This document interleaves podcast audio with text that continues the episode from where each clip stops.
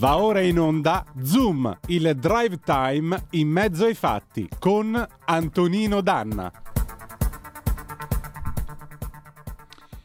Amiche e amici miei, ma non dall'avventura, buonasera! Siete sulle magiche, magiche, magiche onde di Radio Libertà. Questo è Zoom, il drive time in mezzo ai fatti. Io sono Antonino Danna e questa è la puntata di mercoledì 12 di ottobre dell'anno del Signore 2022. Cominciamo subito la nostra trasmissione ricordandovi, as usual, di dare il sangue in ospedale perché il sangue serve sempre. Salverete vite umane, chi salva una vita umana salva il mondo intero. Secondo appello, andate su radiolibertà.net, cliccate su Sostienici e poi abbonati, troverete tutte le, mo- le, modalità per sentire questa radio un po' più vostra, soprattutto dai semplici 8 euro mensili della Hall of Fame fino ai 40 euro mensili del livello creator che vi consentiranno di essere coautori e co-conduttori di almeno una puntata del vostro show preferito col vostro conduttore preferito. Banda alle ciance, cominciamo subito la nostra trasmissione, sarà abbastanza piena perché avremo alle 18.35 Antonio Zennaro con eh, la sua rubrica Conto Corrente e poi alle 19.05 il faccia a faccia con Gian Andrea Gaiani. Ma prima di tutto la nostra amica degli animali Paola D'Amico e prima ancora, beh, ci balliamo un po' sopra. Con cosa? Con un pezzo dei Lips Incorporated Funky Town 1980 andiamo.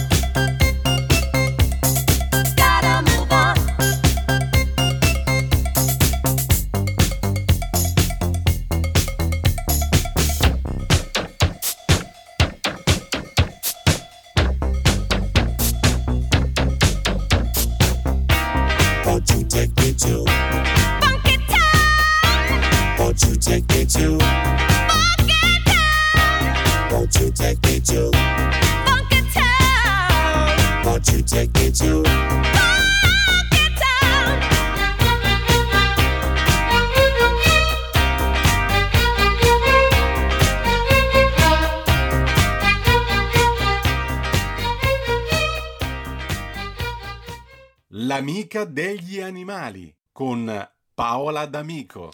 E rieccoci, siete di nuovo sulle magiche, magiche, magiche onde di Radio Libertà. Questo è sempre Zoom, il drive time in mezzo ai fatti. Antonino Danna al microfono con voi. Ebbene sì, sua soavità, Paola D'Amico con noi, leggera come una piuma, che già è leggera come una piuma di suo, ma stasera, oltre che leggera e leggiadra com'è, è anche leggera come un colibrì. Buonasera. Buonasera, ciao Antonino, è fantastica questa introduzione musicale, devo dire. Eh sì, dice, diciamo che ci piace quello stile disco che accompagna le nostre scorribande radiofoniche. Cerchiamo Ma di... anche con il colibrì, perché in realtà me lo vedevo valeggiare sopra sopra la tua testa. parli... Lo trovo splendido.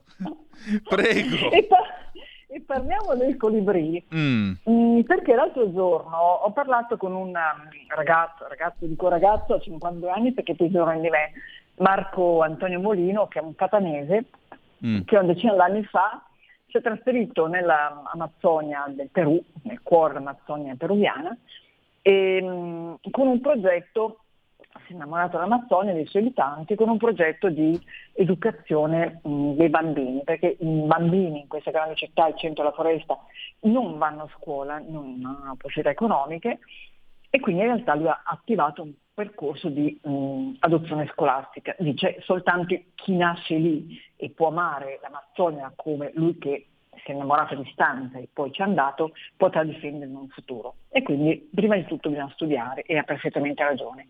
E lui parlando mi ha parlato del colibrì, della leggenda del colibrì, perché mi ha detto che lui sa che è come se la sua fatica svanisse no? apparentemente, perché cosa può fare? Fa poco no? di fronte a un mondo di globalizzazione grandi interessi che stanno mangiando anche questa parte dell'Amazzonia di cui si parla meno rispetto a quella del Brasile. Però dice io sono come un colibrì e mi racconta la leggenda del colibrì. Un giorno dall'Amazzonia si eleva una stranissima colonna di fumo nero e il pappagallo dice, c'è un abitante di queste zone, dice ma cos'è si chiede? Ah, un altro dice è soltanto una nuvola, ma come l'armadillo? Mi avrete disturbato per così poco? Poi però gli animali capiscono che la cosa è seria e eh, diciamo si allontanano. Soltanto il colibrì, che è un uccellino piccolissimo, ha il coraggio di avvicinarsi e vede che è un incendio. Cosa si può fare? Cosa si può fare? Lancia l'allarme e lui, mentre tutti gli animali fuggono, lui va nel fiume, Rio Grande, prende col suo lungo becco una goccia d'acqua e porta la goccia d'acqua nella foresta, poi morendo nell'incendio. Però questa goccia d'acqua ha il potere di salvare il seme del lupo, di un grande albero, l'albero più grosso delle foreste. Ecco, questa è una storia secondo me bellissima, che mi ha fatto pensare che dovevamo parlare del colibrì. Decisamente. È veramente minuscolo perché il messaggio di Antonio è, di Marco Antonio Molino è ciascuno di noi può fare un piccolo gesto un giorno, piccolo piccolo, che sembra svanire nell'immensità del nostro mondo, in realtà questo piccolo gesto ha il potere di muovere qualcosa e di salvare qualcosa. E quindi dice io, comunque sono qua, qualcosa faccio e i genitori lo hanno seguito in pensione anziani, hanno seguito il padre morto lì di Covid e hanno praticamente messo tutti i loro risparmi, tutto quello che avevano lì, perché lui venendo da Sicilia dove faceva battaglie contro l'inquinamento, contro la plastica, contro le discariche abusive, dice però diciamo, anche l'Amazzonia ha dei problemi enormi. Allora, la foresta amazzonica comprende tantissime varietà di animali, 1294 specie di uccelli, quelli censiti, 380 di rettili, 427 di anfibi, 419 di mammiferi, 3.000 pesci e 3 milioni di insetti invertebrati. Sono numeri approssimativi perché naturalmente ogni giorno si scoprono nuove specie.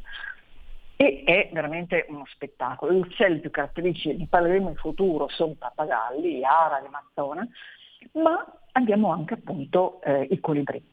I colibrì sono spettacolari perché ehm, eh, hanno i maschi, non le femmine, dei colori strepitosi, fantastici. Vi ho mandato una foto di, di un tipo di colibrì, ma hanno soprattutto questa capacità di volare stando sospesi nell'aria. Quindi immaginate la canzone prima e un piccolo colibrì colorato che veleggia immobile sopra la testa di Antonino. Questo perché ehm, diciamo, le, ehm, queste capacità e mh, hanno studiato il loro lavoro, la loro modalità di lavoro, gli scienziati, e con tecniche proprio di velocimetria digitale e, e hanno capito che hanno delle caratteristiche simili a quelle di alcune farfalle stingide. Non solo, ehm, consumano un'energia impressionante, circa 30 volte più di quello che consumiamo noi esseri umani. Quindi non hanno stimato in chilocalorie, 58 kcal per chilogrammo di peso, pesano pochi grammi, però immaginate che devono mangiare tantissimo, 180 pasti al giorno. E quindi per compensare la stanchezza e questo consumo calorico, questa fatica nel mangiare, poi passano diciamo, per quasi la giornata a riposarsi.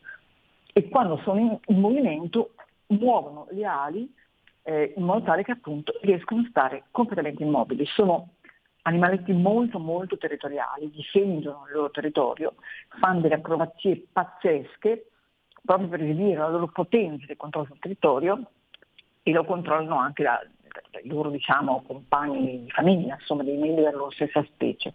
E poi l'altra caratteristica particolare che ci fa pensare alle api e alle farfalle è che si nutrono di nettare dei fiori. Quindi veramente sono, non so se, se, se riuscito a far vedere l'immagine, sì. degli animaletti spettacolari e meravigliosi. Questo qui è un colibrì dal becco a spada mm. e si dice appunto insifere insifere che vuol dire portatore di spada, un lungo sottile becco e la leggenda appunto che poi diventa anche un libro per bambini che trasporta una goccia d'acqua. Hanno un apparato digerente che assorbe zuccheri in quantità e in velocità impressionante e dopo 49 minuti di ingestione hanno già ingerito, assimilato e consumato tutto il glucosio che hanno assorbito, magari noi potessimo fare così. Sì, soprattutto e, io. Eh, senti, ognuno... Dici, lo zucchero non devo neanche vederlo. Ecco. E poi però hanno anche una distribuzione mh, particolare nel mondo. Eh, sono, vanno diciamo dal nord al Sud America, dall'Alaska per il fuoco, in tutto l'arcipelago caraibico. Eh, però appunto sono animali da rispettare perché, ripeto, la leggenda racconta che una goccia d'acqua portata dall'incendio ha salvato il seme di una pianta e si sa le leggende però non nascono da nulla, no? Quindi io appunto ho questa storia che volevo raccontare, non ho molto più da dirvi, però sono pronta a rispondere alle domande. Allora, 02... Ci, ci prepareremo ai pappagalli per il futuro. Bene, allora 0266203529 se volete essere dei nostri oppure 346 642 7756 se avete voglia di intervenire attraverso la zappa o il Whatsapp che dir voglia sì. Io invece vi eh, faccio vedere, dimmi, dimmi. No, no, volevo dire, abbiamo parlato di maschi che sono belli colorati, le femmine non sono così belline, come spesso accade anche per altre specie di volatili.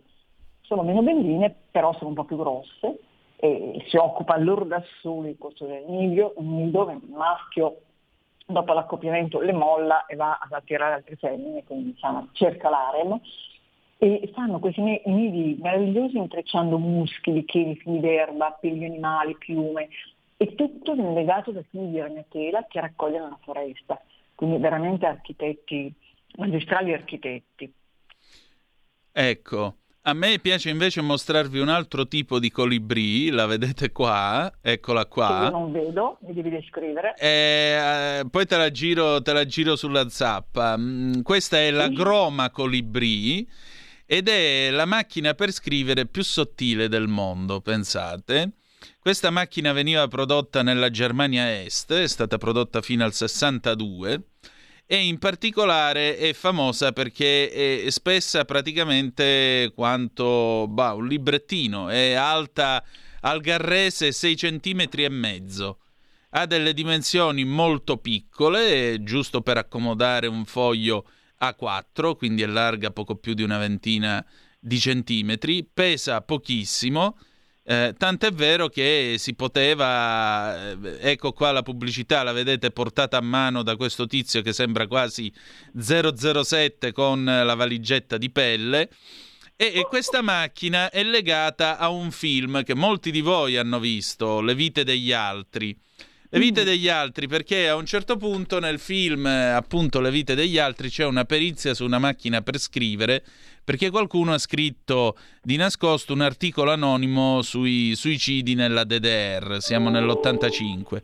E però succede che eh, sostanzialmente non si riesce a capire chi l'abbia scritta e c'è questa perizia fatta, svolta sui caratteri della macchina e si scopre che a scrivere questa, articolo dirompente per lo Spiegel è stato qualcuno che ha usato la colibrì della Groma una macchinetta così piccola che può essere chiusa in un intercapedine. Infatti nel film la macchina viene messa in un intercapedine di questo drammaturgo che fa la fronda al regime di Honecker e poi il, il poliziotto, l'agente della Stasi che lo sorveglia, fa irruzione all'ultimo minuto e porta via la macchina, la macchina per scrivere proprio poco prima che eh, arrivino invece i suoi superiori e facciano una perquisizione completa.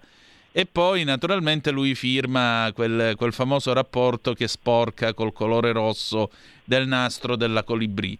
Quindi se qualcuno di voi ha visto le vite degli altri, ricorderà probabilmente questa, questo momento. Ora ti mando la fotografia perché questa è una bella Io macchinetta. Ho visto un film mm. meraviglioso, drammatico, mm, non mi ricordavo la macchina da scrivere, però appunto mi ha evocato un, un bellissimo film.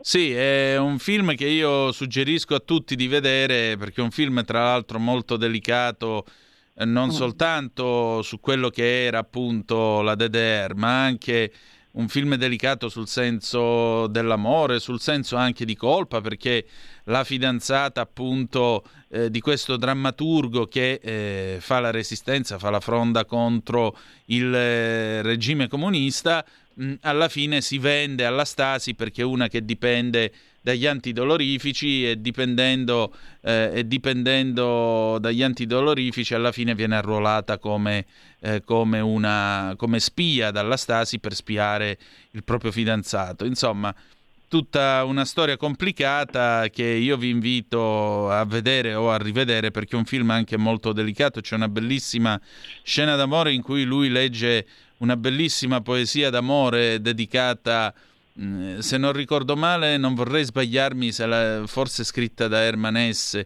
Un dì di settembre, pallido il cielo e le nuvole lontane, tenni l'amor mio stretto sotto un susino, eccetera. per la memoria. Eh, guarda, non vorrei sbagliarmi, ma è un bellissimo passaggio, tra l'altro commentato in una maniera straordinaria dal, dalla musica di questo film, per cui se vi capita veramente guardatelo al di là appunto della colibrì, ecco qua, ti ho mandato la fotografia, guardatela al di là della colibrì yeah. perché vi garantisco che è una bella storia e anche una storia che fa riflettere su come eh, quel sistema si è perpetuato per oltre 40 anni fino alla caduta del muro, fino... Beh, eh se vogliamo dire, è bellissima, mi è arrivata fantastica.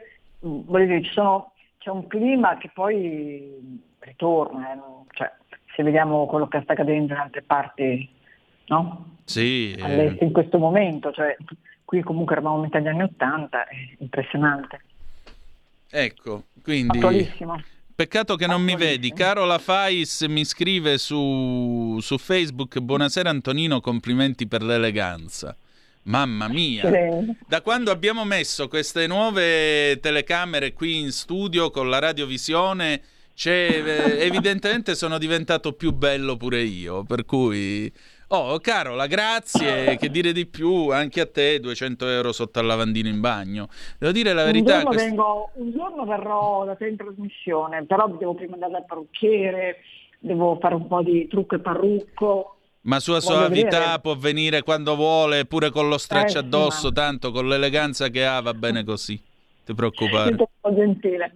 Oh, vi do un altro particolare su questi animaletti spettacolari. Dimmi. Giusto per sottolineare la bellezza di questa macchina da scrivere, che ehm, sono gli unici uccelli che riescono a fare il volo all'indietro e possono raggiungere 45 km h e in picchiata 96 km h Salute. Quindi sono eh, velocissimi, piccoli, veloci e strepitosi. Che meraviglia, che meraviglia. I piccoli colibrì. Tra l'altro, tra l'altro sono anche appunto il, il, fatto che siano attratti dallo zucchero permette a, a, eh. Bart Simpson di giocare in una puntata dei Simpson uno scherzo atroce al preside Skinner perché lo cosparge con l'acqua e zucchero e dopo libera i colibrì che lo beccano senza pietà. Per cui veramente alti livelli. Eh... Oh, eh, ci si può anche divertire in questo modo, c'è chi passa tempo in questo modo. Eh, che vuoi fare? Senti...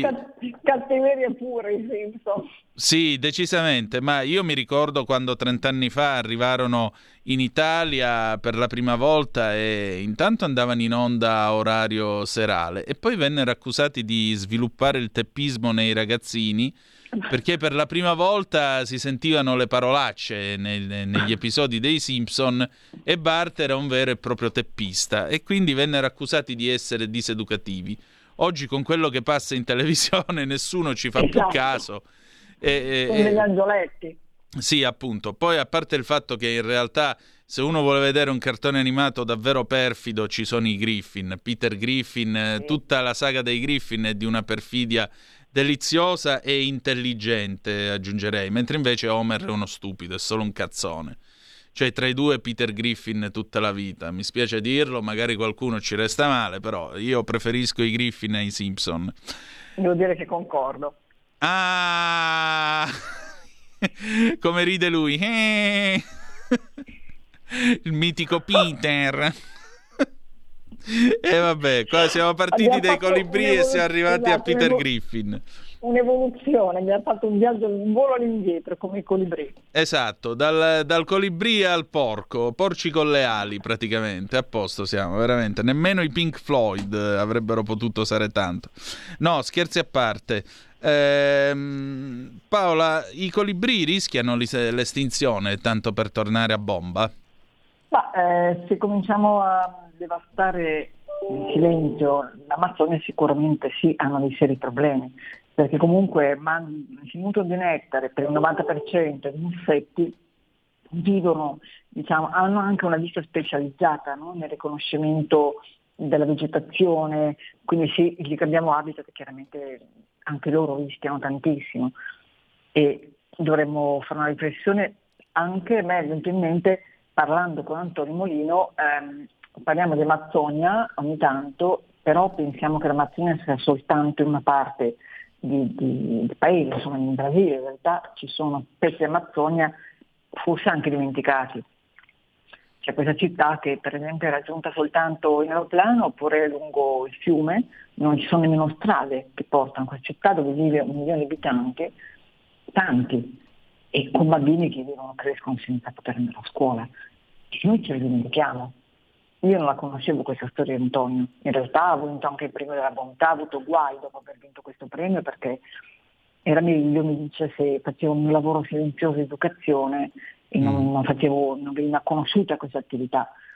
E, ed effettivamente adesso ha dovuto comprarsi un piccolo pezzetto di, di foresta, piccolissimo, minuscolo, ha creato un orto didattico, sta, porta i bambini, anziché a scuola che non vanno a scuola, in questo orto quindi li avvicina alla natura, li fa innamorare della natura ed è quello che li può fare, molto certo. molto piccolo.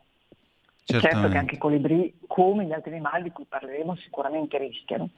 Quindi andiamo un po' a allargare i nostri orizzonti, sempre a 360 gradi.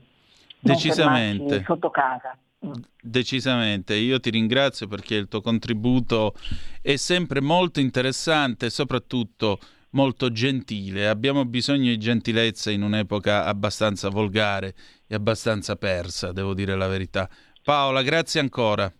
Grazie a voi, grazie a te e a tutti gli ascoltatori e ascoltatrici. Grazie, buona serata. buona serata a te. Allora, con Paola D'Amico ci ritroviamo mercoledì prossimo, ma adesso ce ne andiamo bel belli in pausa e poi rientriamo con eh, conto corrente di Antonio Zennaro. Stasera si parla di dollaro forte, ma prima di conto corrente, un pezzo che naturalmente sottolinea il tema della, sira- della serata, direttamente al 1983, i Righiera, non tengo dinero, così siamo tutti a posto. Tutte le domeniche, dalle 8 alle 10, la rassegna stampa del giorno e alcuni dei fatti principali della settimana che si è appena conclusa, con ospiti e telefonate in diretta. La domenica mattina non perdere contatto con la realtà su Radio Libertà, senza filtri né censure.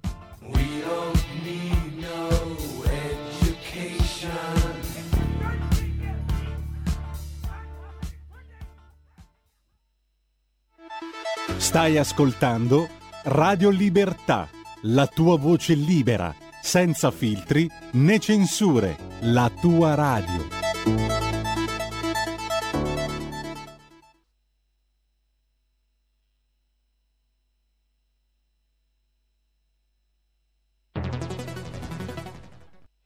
C'è chi te la racconta sbagliata e chi te la racconta male. C'è chi te la racconta tagliata chi te la racconta al contrario e chi non te la racconta affatto.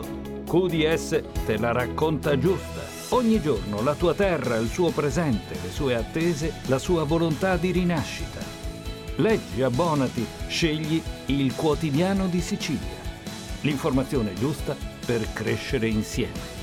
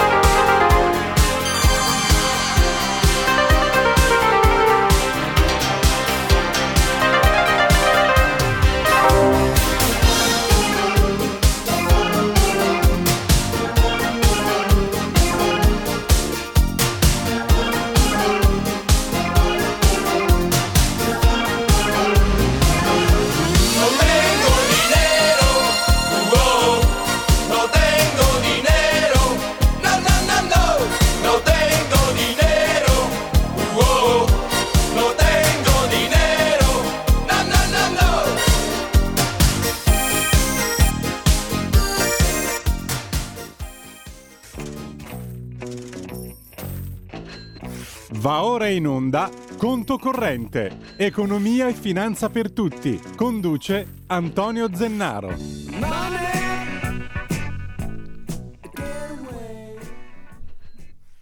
Grab that cash with both hands and make a stash. Money, it's heat. Don't give me back your good, good bullshit. Eh sì, denaro, eh, il denaro è gas, è propulsione, benzina. Prendi tutti quei soldi e fanne un bel mucchio. Il denaro è anche una sfida, non raccontarmi delle fesserie. Beh, il nostro interlocutore non ce ne racconta affatto perché al telefono abbiamo Antonio Zennaro. Ciao Antonio. Buonasera, buonasera a tutti, bentornati. Eh, insomma, giornata complicata sui mercati mm. perché mm. Eh, ha parlato Lagarde, Banca Centrale Europea, Eurosistema, di cui facciamo parte da quando Prodi ci fece entrare nell'euro e sostanzialmente dice questo un po'. L'Europa non è in recessione, anche se poi a livello italiano i principali eh, operatori ci dicono che nel 2023 saremo in recessione, però la BCE, eh, Lagarde dice che non siamo in recessione. Poi eh, discussione sul rialzo dei tassi iniziata nel board della BCE per la fine del cosiddetto quantitative easing, cioè l'acquisto dei titoli di Stato da parte della Banca Centrale Europea, che fu iniziata quando eh, Mario Draghi era governatore del, della BCE, il whatever it takes, che, no, di, quello, mm. insomma, quando ci fu una, la crisi del debito europeo e adesso con la Lagarde, gestione francese, invece si vuole ridurre questo acquisto. Eh, cosa provoca questo? Provoca aumento dello spread, siamo a 246 punti, spread Italia verso il titolo di Stato della Germania e il BTP a 10 anni che siamo intorno a un rendimento del 4,71 appena controllato, quindi un rialzo di tasso ma anche un rialzo dei rendimenti. Quindi diciamo che borse in calo, spread in aumento, insomma un po' di tensione, questo è quello che ci racconta oggi il eh, mercato finanziario.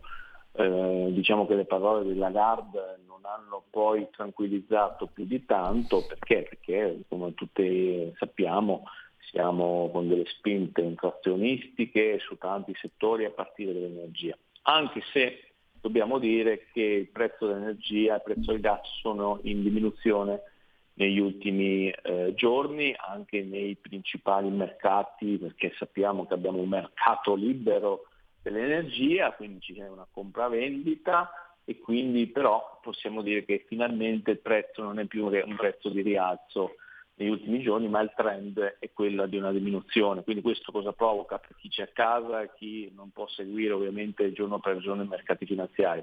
Siccome gran parte dei contratti, eh, anche dell'energia, luce e gas sono collegati al um, prezzo dell'energia, prezzo di mercato, con molta probabilità, se siamo fortunati, il prezzo medio di ottobre sarà più basso, ad esempio, del picco raggiunto ad agosto.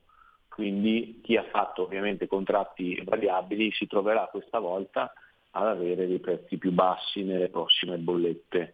Speriamo che questo continui nel mese di ottobre, perché ovviamente essendoci una tra attività di trading eh, giornaliera sul prezzo, poi qualcuno mi dovrà spiegare perché dobbiamo avere un mercato elettrico quotato giornalmente e non contratti di medio-lungo termine, eh, però questo è uno dei temi, dei grandi temi che non è che può risolvere il singolo, mh, il singolo investitore, il singolo deputato, il singolo anche governo, questo è un tema più europeo e di gestione delle politiche energetiche eh, però si riflette alla fine sulla bolletta che va a pagare l'artigiano, il commerciante, il pescatore, la casalinga, eh, quindi eh, questo poi si riflette, no? il trading sulle materie prime poi si riflette, ahimè, sulla spesa di tutti i giorni. Però questo diciamo che è andato positivo. Mentre il tema dei renditi di questo insomma, fine dell'acquisto dei titoli di Stato cosa provoca? Provoca un po' di tensione perché? Perché l'Italia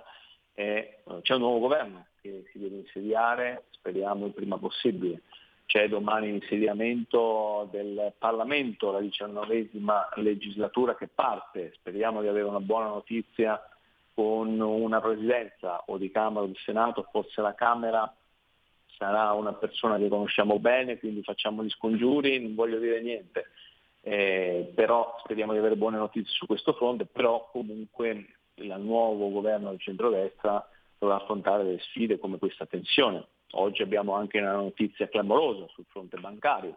È stata una giornata insomma, importante, Carige, decisione clamorosa, il Tribunale dell'Unione Europea annulla il commissariamento deciso dalla BCE, quindi anche uno scontro tra eh, Tribunale dell'Unione Europea e eh, Banca Centrale Europea sul sostanzialmente commissariamento, amministrazione straordinaria di Carige, che è comunque una banca che ha avuto parecchi problemi, però è una banca importante, soprattutto in Liguria, nel nord-ovest, quindi questo anche aumento dei, eh, se vogliamo, del prezzo. Il costo, il prezzo diminuisce, aumenta il rendimento, però aumenta la tensione sui titoli di Stato, le nostre banche italiane che hanno insomma, parecchi titoli di Stato possono essere, diventare soggette anche a maggiore rischio? Secondo me no, però questa è un'opinione personale. Eh, però secondo il regolatore questo può provocare maggiore rischio e quindi ci possono essere dei focus specifici sulle banche italiane. Eh, mm. Quindi attenzione, questo è un po' il messaggio che arriva dalla banca centrale sulle banche italiane. Poi qualcuno mi dovrà spiegare se è una banca italiana ha tanti titoli di Stato dove sta il rischio, cioè se salta l'Italia l'ultimo dei problemi è quello che salti, eh, no, la vedo un po' dura se lo Stato italiano poi non paga pensioni, non paga stipendi, eh, sì, la, il eh, CDS si dice comunque sostanzialmente la, la rischiosità della, della, banca, è normale che le banche vanno a KO come eh, lo Stato, non mi sembra normale se uno Stato salta, quindi vabbè, però questo è un modello, questi sono i modelli che sono stati costruiti a livello internazionale di diversificazione del rischio e quindi eh, insomma questo è, cioè, quindi noi ci dobbiamo anche adattare, come direbbe il Sun Tzu, no? l'arte della guerra, a quello che è lo scenario eh, di mercato, quindi non si può insomma, eh, andare diversamente da quello che è la situazione. Però è anche vero che per l'investitore eh, di medio-lungo termine, uno che non guarda insomma, la quotazione giornaliera dei mercati finanziari, il rendimento del, eh, del titolo di Stato italiano 4,7, eh, insomma non male non fa, ad esempio per gli investitori di medio e lungo termine come i fondi pensione, no? cioè, oggi il titolo di Stato ha un rendimento, prima era il 2%, adesso è quasi raddoppiato, è vero che c'è inflazione, però insomma Italia, io l'ho detto anche nella scorsa puntata, ritengo che chi negli anni ha fatto, eh, ha puntato sull'Italia non è mai rimasto pregato. Questo esatto. lo dice, eh, non, lo dice Antonio Zennaro, ma dice la storia economica dell'Italia. L'Italia non ha mai fatto default, a differenza magari di Germania, che mi sembra che abbia fatto tre volte, di altri paesi, ma l'Italia è... Poi c'è il tema, e un po' entreremo negli ultimi insomma, minuti che abbiamo qui a disposizione, il tema del dollaro. Esatto, il dollaro, dollaro forte del dollaro forte, però ci sono state talmente tante eh, no, oggi situazioni no, di notizie finanziarie che insomma era giusto agli ascoltatori eh, andare insomma, un po' a raccontare, a spiegare. No? E dollaro forte, vedevo, vedevo eh, l'ultimo anno, no? allora, l'ultimo anno il dollaro, cioè un euro, eh, era tipo per avere in dollari era 1,1 1,15 dollaro. Adesso l'ultima quotazione, dopo 12 mesi, 1 euro sostanzialmente 0,98 eh, eh, dollari, significa che sostanzialmente il nostro euro si è svalutato di un 15-20%, poi dipende dai giorni, perché anche qui c'è una contrattazione addirittura sulle valute la contrattazione non è normale come si dice dalle 9 mattina quando apre la borsa fino alle 17, 17.30, ma la contrattazione è H24 sui cambi. Mm. Quindi eh, è il mercato più liquido del mondo, il mercato che viene contrattato H24 sulle valute. Però il dollaro forte cosa provoca? C'è ovviamente molta attenzione sul tema del dollaro e lo spieghiamo in maniera molto semplice a chi ci ascolta a casa perché sennò dopo eh, la gente si anche annoia. Eh, perché sostanzialmente ci sono aspetti positivi, però anche aspetti negativi, soprattutto in questa fase storica. Cioè l'Italia quando c'era la lira alla fine svalutava eh, e quindi noi essendo un paese esportatore, manifatturiero, che vendiamo il Made in Italy in giro per il mondo, era positivo per l'Italia perché costava di meno e eravamo più competitivi. Questo è ancora adesso, soprattutto sui prodotti di alta qualità, alta gamma. Quindi se vuoi la cucina italiana di design, eh, eh, magari oggi costa, non so, faccio un esempio, eh, 100, con la svalutazione ti costa 85, quindi magari l'americano dice, beh, invece di prendere la, cucina tedesca, eh, no, tedesca uguale perché siamo all'euro, però la cucina non so, cinese, compro quella italiana che costa pure di meno. Eh, però abbiamo un problema, il problema è che l'Italia è vero che è un paese manifatturiero, però è un paese che trasforma, ma è un paese che non ha materie prime, non ha, eh, quindi i, i carburanti eh, vengono comprati eh, con la valuta dollaro. Eh, mm. Quindi ovviamente la svalutazione ci comporta un maggiore costo eh, per, per l'Italia, per il sistema Italia. Quindi da un lato è buono eh, per chi esporta, se non esporti e magari lavori solo con l'Italia e devi comprare magari eh, macchinari negli Stati Uniti, software negli Stati Uniti, eh, materia prima magari in altri paesi, però li paghi in dollari, devi, eh, devi tanto dei costi di copertura se vuoi stabilizzare il tuo contratto di medio-lungo termine. E quindi aumentano pure i costi. Di hedging, questa è la parola inglese però è un costo di copertura come una specie di assicurazione fondamentalmente. E poi hai maggiori costi, perché eh, ti costa 15-20%, quindi oltre all'inflazione, oltre a, a, hai anche un maggiore costo del dollaro, quindi questo può provocare in specifici settori, eh, insomma è un costo proprio fisso, questo. Non è che poi tanto eh, limarlo, lo lima magari col costo eh, detto prima dell'assicurazione, io mi assicuro magari con una banca o chi fa queste attività qua sul, sul cambio, mi stabilizza il cambio, però questo ha un costo che devo pagare. Quindi il rischio qual è? Qual è? Che eh, siamo un po' meno competitivi su determinati settori, quindi eh, se aggiungiamo l'aumento dei prezzi dell'energia insomma, rispetto all'anno scorso o svalutazione anche dell'euro, eh, le nostre imprese fanno un po' più fatica, soprattutto quelle magari più energivore, eh, che magari comprano semi lavorati anche negli Stati Uniti o anche ad esempio tutto, c'è tutto un mercato che tu compri, per esempio il settore chimico, che compra i derivati dal petrolio eh, da paesi insomma, fuori dall'Unione Europea, anche dalla Cina, eh, questo ti comporta maggiori costi. Quindi il eh, maggiore do- il dollaro insomma, eh, ha delle opportunità da un lato, da un lato eh, degli aspetti negativi. Però questo non è poi molto semplice da gestire perché poi le varie banche centrali eh, sono un po' in competizione tra di loro, cioè l'aumento tassi degli Stati Uniti che sono partiti loro per primi eh, produce poi che anche noi gli andiamo dietro. Stessa cosa la Banca d'Inghilterra. Il problema vero è che se poi andiamo a vedere, però questo è un po' un aspetto occidentale. Sì. Eh, ho visto anche i dati, no? dicono eh, eh, negli Stati Uniti c'è stato un aumento dei posti di lavoro. E uno dice, ah, aumento dei posti di lavoro, fiammata inflazionistica, devo aumentare i tassi. Il problema è che se poi vado a vedere i lavori, eh, 80-90% lavori part-time, lavori sostanzialmente a chiamata, insomma non lavori stabili. Quindi anche su queste metriche poi uno dovrebbe fare delle considerazioni, cioè sì, se sono, ho un'infiammata inflazionistica eh, perché magari la gente c'è, poco, c'è tanta eh, offerta di lavoro è una questione, c'è poca offerta è un'altra e poi bisogna vedere la qualità, perché se ho tutti stipendi medio-bassi non è che poi eh, la gente è tutta così ricca che va a spendere eh, in questo caso nei mall americani, cioè, io penso che un po' stiano un po' a livello di banche centrali adottando ricette vecchie per problemi nuovi, un po' diversi.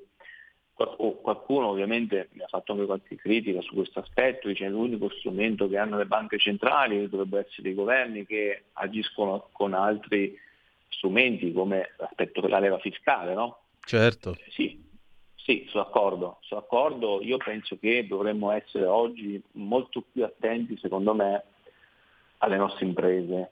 Cioè oggi queste imprese italiane hanno maggiori costi perché è cambiata l'economia negli ultimi anni, magari un po' meno burocrazia e un po' meno tasse, forse questo potrebbe essere, lo dico anche a livello europeo, eh, perché poi lasciamo perdere il governo italiano che può, che ha, però magari anche il tema IVA che è un tema poi europeo, perché se vuoi tu muovere l'IVA devi chiedere autorizzazione all'Europa e anche una serie di regolamenti, burocrazie europee, forse semplificare, essere un po' più agili. Secondo me questa è un po' la strada per aiutarci in un contesto eh, difficile per, per, chi oggi ha un'impresa, basta parlarci, insomma, ma non solo anche imprese, eh, perché anche chi lavora nel settore finanziario oggi mi viene in mente chi deve pagare pensioni o chi ha anche i fondi pensioni no? devono garantire rendimenti, però le borse calano, insomma l'economia alla fine eh, siamo tutti collegati, non è che quello che succede in un settore poi non ha riflessi nell'altro. E quindi sì, da un lato essere, eh, qualcuno adesso mi farà una critica, forse essere nell'euro molto probabilmente quando c'è turbolenza ci aiuta, però eh, ci imbriglia un po', quindi eh, magari una commissione, un'Europa un po' più flessibile, veloce a rispondere, eh, perché alla fine l'America, eh, alla fine là sono stato unico, quindi è molto più semplice no? eh, agire quando devi agire anche sul lato fiscale, insomma loro hanno fatto molti cambiamenti, oggi c'è una forte critica ad esempio su Biden da parte dei repubblicani sulla risposta alle fiammate inflattive però eh, essendo l'economia più forte americana il dollaro si rafforza, tornando al tema dollaro, perché viene visto un po' come il bene rifugio, cioè eh, turbulenze sui mercati, guerra in Europa, situazione un po' di anche se vogliamo eh, crisi post-Covid, eh, perché comunque c'è la geopolitica oggi gioca un ruolo maggiore rispetto a cinque anni fa, il dollaro viene visto comunque come infatti è aumentato anche l'argento, è aumentato l'oro, insomma quindi eh, i beni per così dire tradizionalmente beni rifugio. C'è stato un crollo nei titoli obbligazionali del prezzo, eh, quindi il dollaro viene visto un po' come quel bene rifugio anche dagli investitori oggi, quindi anche questo rafforzamento eh, a noi ci dice un po'. Eh, dopo, per alcuni settori dobbiamo invece quei settori che vengono favoriti dal dollaro, eh, dal dollaro in questo caso forte, quindi una svalutazione dell'euro, li dovremmo ancora di più aiutare. No? E quindi se hanno problemi con le materie prime, però magari esportano perché hanno tecnologia e magari riportare, io l'ho detto anche la, la, scorsa, però lo ripetiamo, riportare un po' gli impianti produttivi che oggi sono di aziende italiane, ma sono fuori, riportarli in Italia, eh, questo secondo me dovrebbe essere incentivato, io avevo presentato anche un, un progetto di legge su questo nella diciottesima legislatura perché, perché, è fondamentale che eh, le catene produttive riportate in Italia diamo linfa vitale a territori, imprese, settori, competenze, preparazione e li togliamo agli altri paesi. Dopo questo gli altri paesi saranno scontenti, però eh, però secondo me eh, a fine questo ci aiuterebbe adesso con questa valuta un po' più svalutata nel, nell'export. Se invece tu eh, hai l'impianto fuori hai pure problemi oggi perché devi far girare eh, i semilavorati da un impianto all'altro, quindi cioè, ci sono anche questi temi qua insomma sulle imprese. Ci sono eh, in linea qualche telefonata? No, per il momento no, ma apriamo subito le linee allo 0266203529 se volete essere dei nostri, oppure 346 642 7756. Però io volevo chiederti una cosa, Antonio, perché l'ANSA dà questa notizia che ti voglio leggere. Uh, eh, USA, i prezzi di produzione corrono oltre le attese, a settembre più 8,5%. Gli analisti scommettevano su uno 0,2 di base mensile e un 8,4 a livello annuale. Questo combinato al dollaro forte che cosa significa per noi? Ma eh, questo conferma la fiammata inflazionistica che c'è negli mm. Stati Uniti, che c'è anche in Europa, che c'è un po' tutti i paesi. Eh, questo ovviamente provocherà il continuare una politica di rialzo tassi, secondo me, da parte della, della Fed, quindi della banca centrale americana. E quindi questo comporterà un maggiore costo del denaro per le imprese italiane, insomma per le imprese occidentali, perché poi va tutto un po' ruota, e quindi la sfida diventa ancora maggiore, l'asticella. Ecco perché forse sicuramente sarà un tema eh, anche della diciannovesima legislatura, il riordino bancario, c'è anche eh, NPS oggi che sta tentando un aumento di capitale, ha qualche difficoltà, però eh, il tema del credito sarà secondo me centrale nei prossimi mesi, perché con il rialzo tassi ovviamente maggiore è la, è la, competizione, cioè, quindi ci sono più banche con cui tu puoi lavorare, magari, magari anche l'impresa riesce a spuntare un costo del denaro, un strumento finanziario più basso, se invece eh, alla fine lavorano due banche, tre banche, eh, alla fine o, o, lavori con quello o, o non lavori. Quindi eh, alla fine eh, ha tutto un riflesso per restare al nostro tema, eh, che anche l'artigiano che deve scontare la fattura, poi il rialzo tassi, il dollaro forte, eh, la Federal Reserve che interviene incide poi sulla vita di tutti i giorni, quindi ecco il ruolo de, de, dello Stato, della politica, ma anche della nostra banca centrale diventa fondamentale con questi tassi più alti. Antonio, abbiamo e, due telefonate per, eh, per te. Sì, sì. Le prendiamo in rapida successione. Pronto chi è là? Ciao Antonino, sono Marco da Mantova. Vai, brevemente, dici. Buongiorno. Allora, tre, tre sassolini nello stagno. Borrell ha detto che sarebbe un errore seguire la Fed, però intanto l'Europa gli va dietro. Il mm. secondo, eh, ci conviene a questo punto riportare le industrie eh, nel nostro paese perché ci sono i problemi della logistica che fanno aumentare i prezzi, però dobbiamo fare i conti con l'Unione Europea che ci ha messo tutto il discorso della tassonomia fatta apposta per inchiodare le aziende. Quindi com'è possibile una cosa del genere? Perché mi sembra che l'Europa si stia decisamente suicidando. Ciao a tutti e grazie. Grazie, seconda telefonata. Pronto Antonino, sono Ciao. Mauro da Reggio. Quando riguarda il, il, discorso del reshoring, cioè del ritorno delle aziende che cioè, cioè, hanno delocalizzato, io non parlo di quelle che sono all'estero come Cina o così, io parlo di quelle che hanno delocalizzato nei paesi dell'est.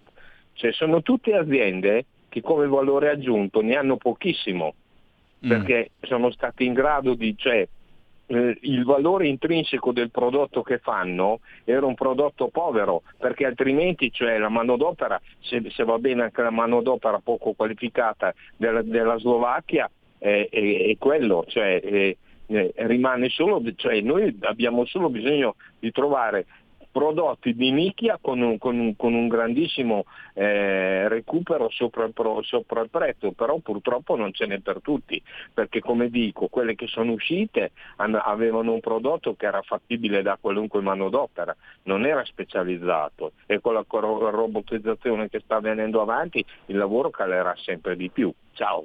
Grazie. Antonio, allora, le tre provocazioni di Marco da Mantova. Borrell dice che è un errore andare appresso alla Fed, rimpatriare le aziende, terzo, eh, la tassonomia è un suicidio europeo. Questi sono i primi tre temi.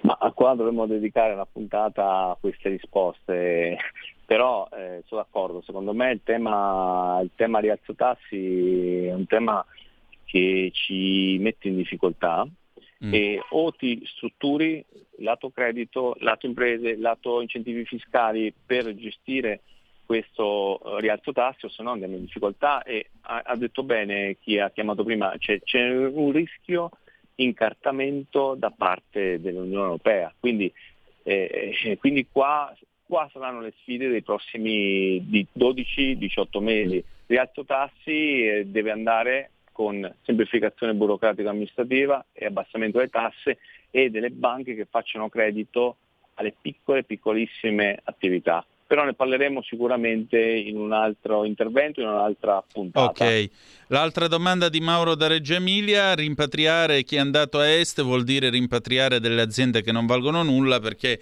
dice in realtà dovremmo rimpatriare aziende che eh, da, hanno dei prodotti di nicchia e quindi di valore. Ma allora, il tema, io eh, stavo in un'azienda il mese scorso del mh, provincia di Teramo e eh, questo fatto che all'estero non c'è tecnologia, non ci sono capitali umani non è proprio vero perché stavo, proprio, facevano, lavoravano al vetro e avevano un impianto comprato in Cina eh, che col controllo a distanza i cinesi sostanzialmente controllavano il software e anche la produzione. Quindi mm. oggi rischiamo veramente di aver portato troppo fuori anche competenze in Cina che non abbiamo più anche in termini di brevetti. Quindi molto probabilmente il, il riportare aziende e fare una politica seria, fiscale, burocratica, amministrativa per riportare aziende italiane, ma anche non solo, c'è anche imprese straniere che vogliono investire in Italia, secondo me deve, deve essere la priorità, è prevista anche dalla politica eh, dell'Unione Europea, eh, il tema rescione, però poi eh, per il Covid, per anche una serie di limiti burocratici amministrativi, eh, c'è tutto un progetto, un piano sulle batterie, produrre batterie in Europa, produrre batterie, eh, però i tempi, cioè, l'economia qui viaggia al nanosecondo e i tempi elefantiaci della Commissione europea sono troppo lunghi, cioè si devono un po', secondo me, essere un po' più attivi, un po' più in, in linea con quelle che sono le esigenze delle imprese, se no rischiamo di avere imprese chiuse e, e, e, escono i bandi. Questo è un po' il, il tema che dovremmo un po' tutti affrontare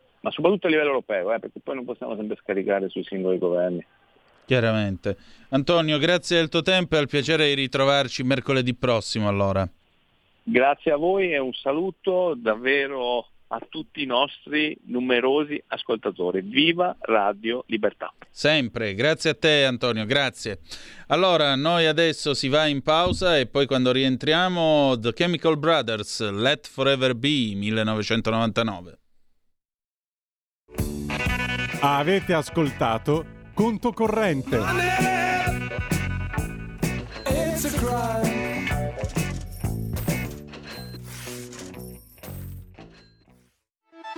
Stai ascoltando Radio Libertà, la tua voce libera, senza filtri né censure, la tua radio.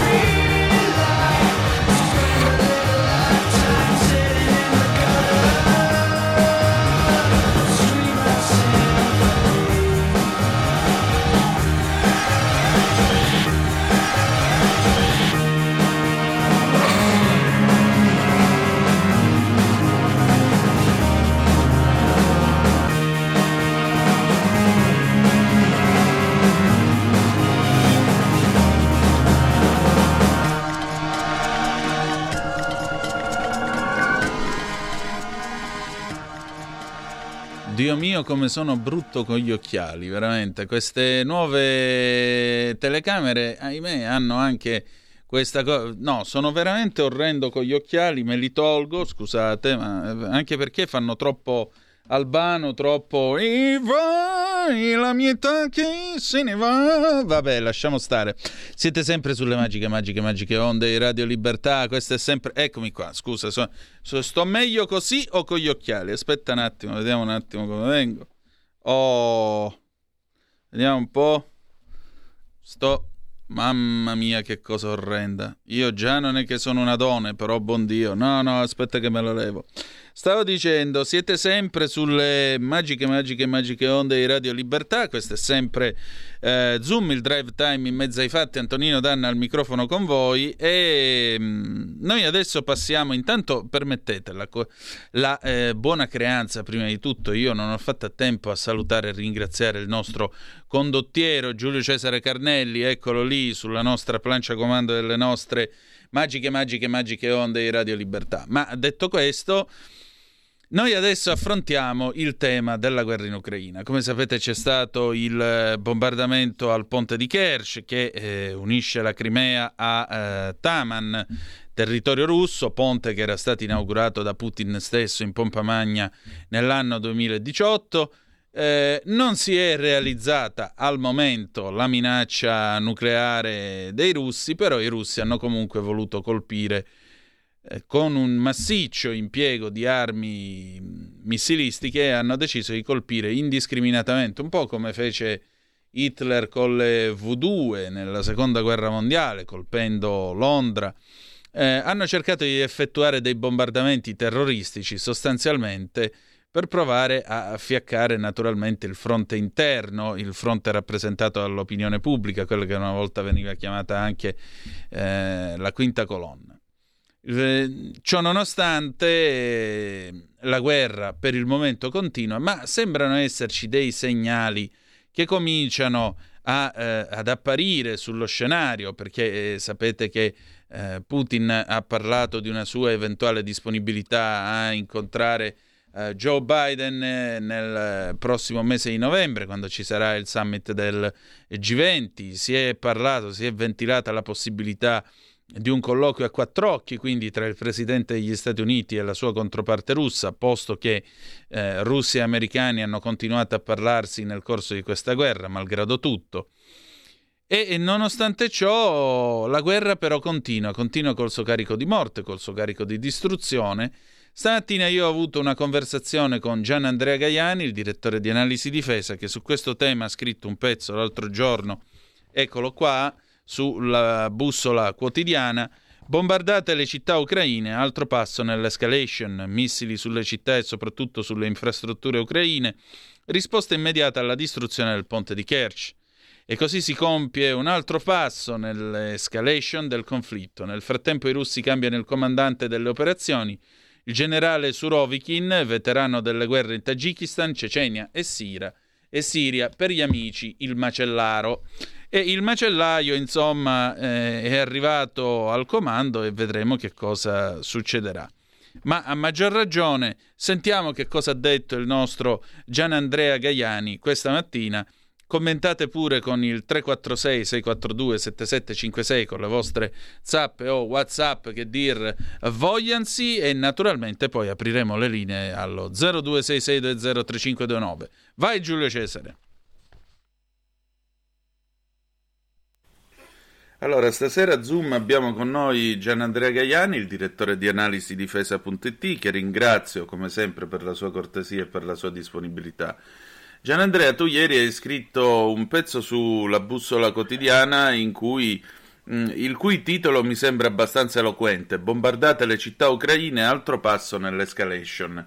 Allora che cosa ci dobbiamo aspettare? Ci dobbiamo aspettare veramente eh, la bomba atomica, come sostiene Medvedev, eh, che parla addirittura di guerra mondiale nel caso in cui gli americani dovessero fornire i missili a lunga gittata mh, mm, agli ucraini, oppure è ancora una volta un blef, perché comunque il ponte che è stato buttato giù dagli ucraini è un ponte in Crimea e i russi avevano promesso una ritorsione nucleare nel caso in cui fosse toccato, fosse stato toccato il territorio russo. E la Crimea non è territorio russo?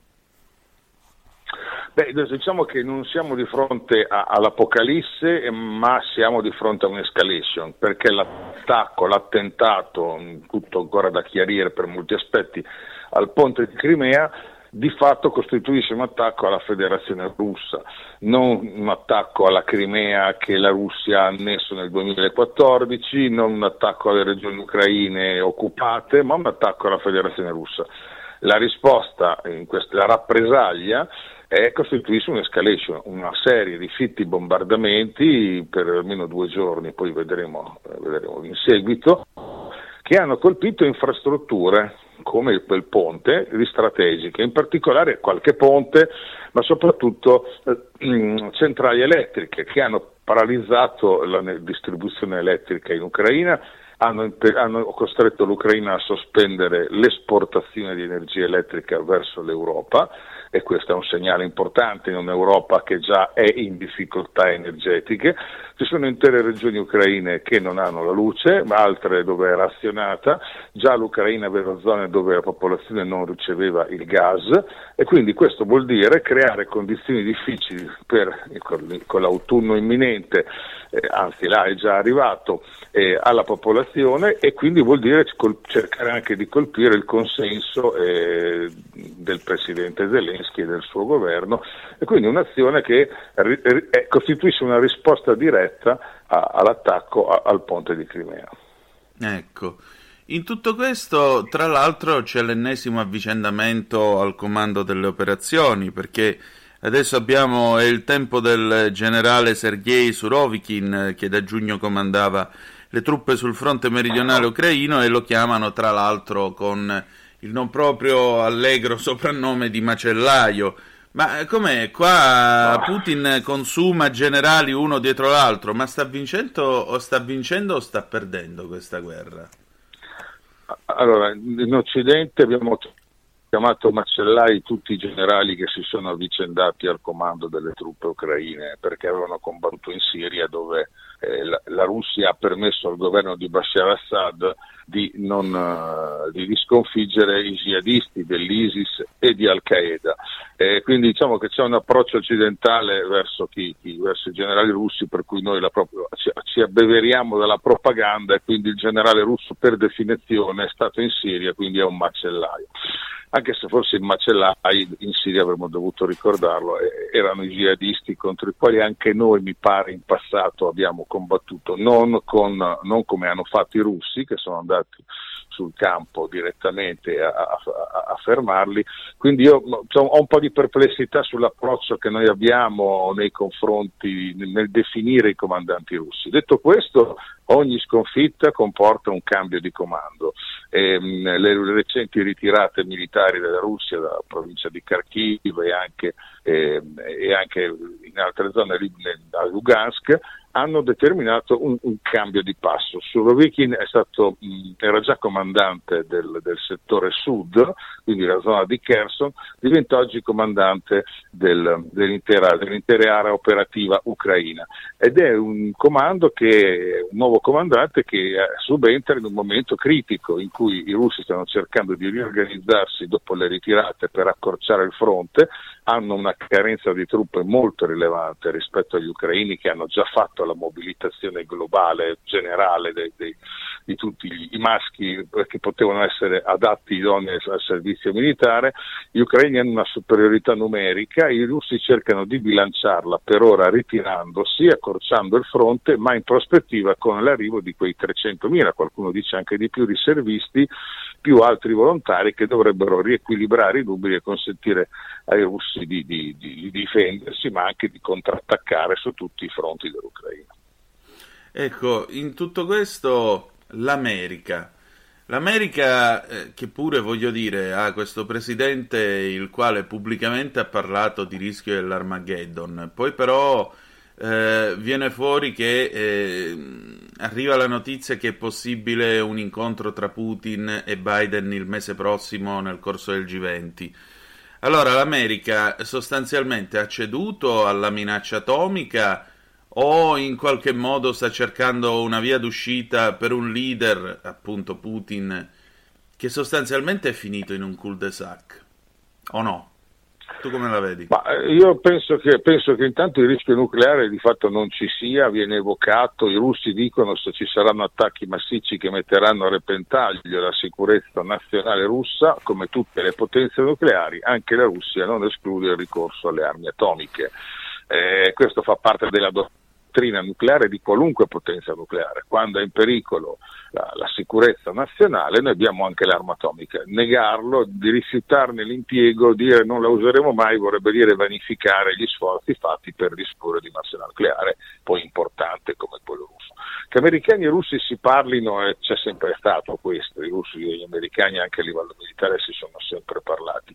Che nell'amministrazione americana ci si sia resi conto che eh, una guerra per, perenne, perpetua, che si prolunghi nel tempo ancora eh, possa portare pochi vantaggi anche a loro è un'ipotesi credibile, soprattutto a un mese dalle elezioni di midterm, dove nell'ambito del Partito Repubblicano favorito, sembra per queste elezioni, ci sono diversi esponenti che hanno più volte detto che, hanno, che questa guerra in Ucraina non è la guerra loro, non è la guerra dell'America, eh, e, e, che, e, che, da questa guerra dobbiamo smarcarci, si, l'America si deve smarcare eh, perché non è nell'interesse di nessuno arrivare a braccio di ferro, braccio di ferro con, con, Putin.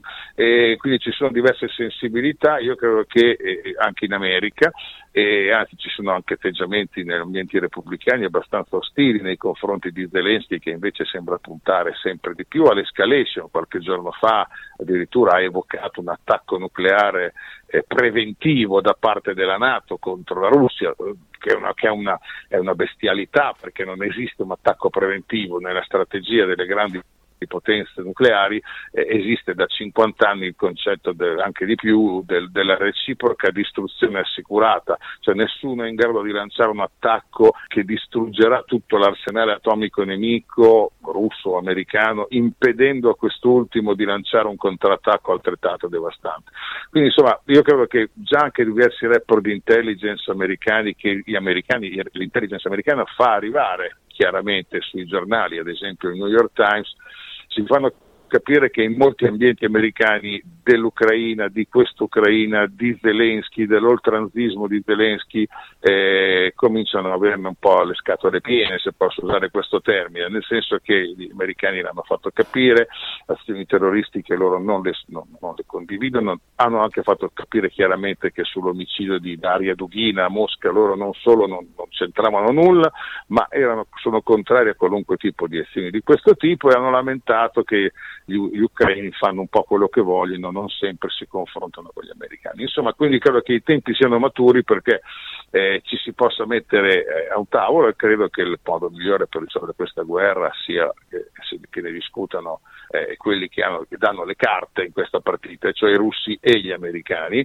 Gli europei purtroppo abbiamo visto eh, contano come il due di picche come il duo di coppe briscola bastoni e, e, e, perché abbiamo deciso di non contare nulla, di, di, di, di pecoronarci alla propaganda di Kiev, eh, seguiamo l'Ucraina verso il baratro energetico ed economico che è dietro l'angolo e questo lascia anche un mediatore, il mediatore può essere la Turchia, può essere l'Indonesia nel caso del G20 o la, la, eh, la, o la Cina che in questo momento non, un, un di, non, ha un ruolo di mediatore credibile per gli Stati Uniti perché è un paese che comunque sostiene o non condanna la Russia, però la Cina come l'India hanno bisogno della pace perché queste due grandi potenze economiche hanno una crescita economica significativa perché, soprattutto perché esportano e hanno ampi interessi dove? Nella, presso la più grande potenza economica del mondo, l'Unione Europea. Allora è chiaro che il tracollo economico dell'Europa, che è ormai dietro l'angolo, eh, determinerà grosse ripercussioni anche per l'economia di Cina e India e quindi per questo questi paesi, pur essendo non condannando la Russia, anzi, anzi essendo anche importatori di energia russa e, e amici di Mosca, pre- vorrebbero l'immediata, la più rapida possibile fine delle ostilità. Gianandrea, un'ultima domanda. Il generale Inverno può avere un ruolo in questa guerra, quindi tra un paio di mesi? E secondo, ti pongo una domanda finale al sapore di 1914. Questa guerra può finire per Natale? Allora, finire per Natale io spero anche prima, nel senso che può finire per Natale solo se si fa un accordo e un accordo vuol dire che i russi si accontentano di quello che hanno preso finora, rinunciando ad ampliare i territori ucraini conquistati e gli ucraini accettano di perdere i territori che hanno perso finora e quella parte di popolazione che evidentemente vuole stare con i russi. Questa è anche una guerra civile, ci sono milioni di cittadini ucraini che sono con i russi, che quasi 3 milioni sono scappati dalla guerra in territorio russo, ci sono più di 50.000 combattenti ucraini che combattono al fianco dei russi, quindi questa guerra civile va chiusa e va chiusa considerandola come una guerra civile, quindi con un accordo che consenta di separare alcune regioni, lasciarle sotto il controllo dei russi, in cambio l'Ucraina potrebbe ottenere la ricostruzione i costi della ricostruzione dell'Ucraina sono stimati oggi intorno ai 400 miliardi di euro che l'Ucraina non ha, quindi parliamoci chiaro, sarà un costo che ricadrà in buona parte eh, anche sull'Europa. Quindi eh, la fine della guerra per Natale io credo che sia una speranza di tutti, ma in questo momento non ci scommetterei un centesimo, perché vedo anche in Europa la volontà, anche molti leader europei hanno continuato a dire che questa guerra finisce quando i russi si ritirano dall'Ucraina. Io non credo sia una, una, una, un'opzione eh, così a, a, breve distanza, poi vedremo, eh, magari, magari, le cose si evolveranno diversamente. E, ehm, e quindi per, per questo io sono, resto un po' scettico sul fatto che si voglia continuare a portare avanti una guerra che tra l'altro sta consumando anche le riserve militari di, di, di tanti paesi, anche gli europei che stanno continuando a dare armi e munizioni, e, e munizioni agli ucraini. Ecco, e l'ultima domanda appunto che ti dicevo, che ti ponevo. Eh, il generale inverno, che ruolo può ah, avere in questa guerra? Ma eh, io temo più che questa guerra possa avere un effetto più che il generale inverno il generale autunno, perché come, come la primavera, ottobre, novembre come, come, marzo sono i mesi in cui la, la, prima per, per, le piogge e poi per il disgelo sono i mesi in cui l'Ucraina diventa un mare di fango e diventa impraticabile per le operazioni militari di ampio respiro con mezzi pesanti. Quindi io credo che se ci sarà un rallentamento ci sarà um, fino a, al, al gelo invernale, fino a novembre, dicembre, poi invece nell'inverno, quando il terreno diventa molto duro, e ricordiamoci le offensive sovietiche contro le truppe dell'asse, anche contro gli italiani sul Don durante l'inverno, beh, col gelo i, i soldati russi sono abituati a combattere al freddo, sono addestrati a combattere al freddo e hanno gli equipaggiamenti per farlo e credo che eh, ecco, l'inverno potrebbe vedere delle, delle, delle, delle, importanti operazioni militari se non sarà già finita la guerra per, per, per una trattativa o per un negoziato, un accordo di pace. Quindi mi aspetto più un rallentamento nei prossimi due mesi, ottobre-novembre, che non invece nell'inverno pieno. Staremo a vedere e saremo ancora qui a raccontarlo. Grazie ancora Gian Andrea. A voi, a voi. E allora, a Cina e India serve la pace perché esportano verso l'UE, che però sta bellamente correndo verso il baratro economico. 0266203529 se volete essere dei nostri oppure 346 642 7756 se volete dire la vostra a seguito di questa conversazione con Gian Andrea Gaiani che personalmente ringrazio, il direttore di analisi difesa.it. Eh, vedete, mm, la guerra può essere un affare per qualcuno, può invece essere la rovina economica per gli altri e effettivamente il fatto che appunto a Cina e India servano la pace e serva eh, la pace proprio per poter esportare verso l'Unione Europea lascia intendere che probabilmente questa guerra mh, potrebbe non essere destinata a durare ancora a lungo, non fosse altro che gradualmente ogni giorno di più si va a deteriorare il principale e più importante mercato economico del mondo, quantomeno per dimensioni e per volume, e naturalmente questo implica per queste economie emergenti che solo adesso stanno cominciando ad assaporare eh, concetti come benessere e ricchezza, solo adesso quindi eh, stanno cominciando a, stanno entrando nel club delle nazioni che contano. Vi ricordo che ieri abbiamo parlato infatti del concetto di G7 dal quale per il momento viene tenuta fuori la Cina, ma necessariamente prima o poi il G7 diventerà G8 con l'ingresso anche di Pechino. Eh, questo è poco ma sicuro, non ci vuole certo la palla di vetro per immaginare che questo possa accadere nei prossimi anni. Naturalmente queste economie che eh, sono ora nel, nel, club dei paesi che contano non vogliono certo andare a carte 48 in virtù della guerra nella quale ormai Putin si impantana ogni giorno di più, così come ci si è impantanato tutto l'Occidente, come ci siamo impantanati tutti quanti.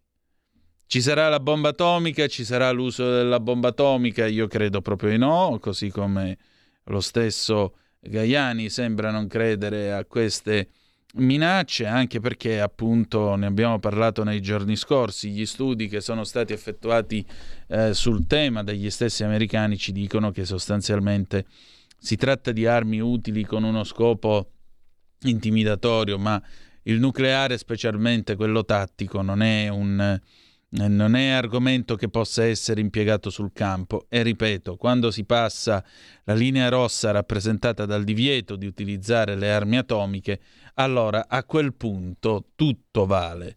E questo esporrebbe naturalmente il pianeta stesso al rischio di sopravvivenza perché l'escalation in quel momento sarebbe totale. Questo è poco ma sicuro. E comunque vada questa guerra, comunque finirà questa guerra, eh, Putin porterà con sé un enorme carico storico, al di là delle fosse comuni che vengono rinvenute a ogni paese che viene liberato, al di là delle camere di tortura. Putin porterà con sé, e questo non glielo potrà levare nessuno, uno stigma, lo stigma di aver reso l'arma nucleare un'opzione possibile, che è una cosa che fin dal 1945 non è mai stata, non è mai stata ventilata.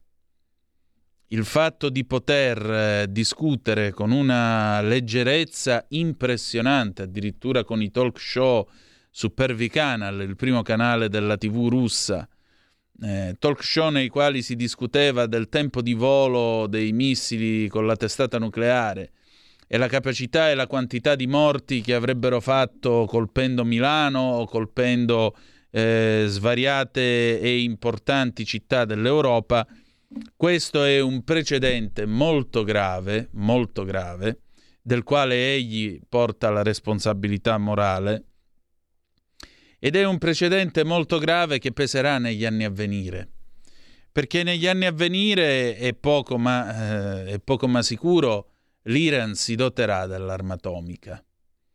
E sappiamo tutti che uso ne potrebbe fare di quell'arma nei confronti di Israele.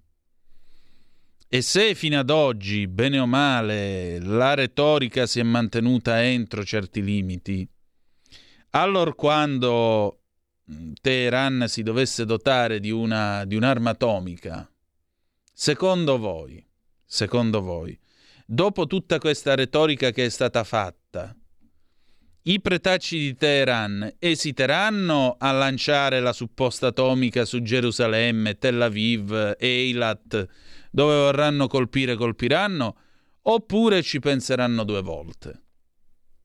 È tutto qui il problema.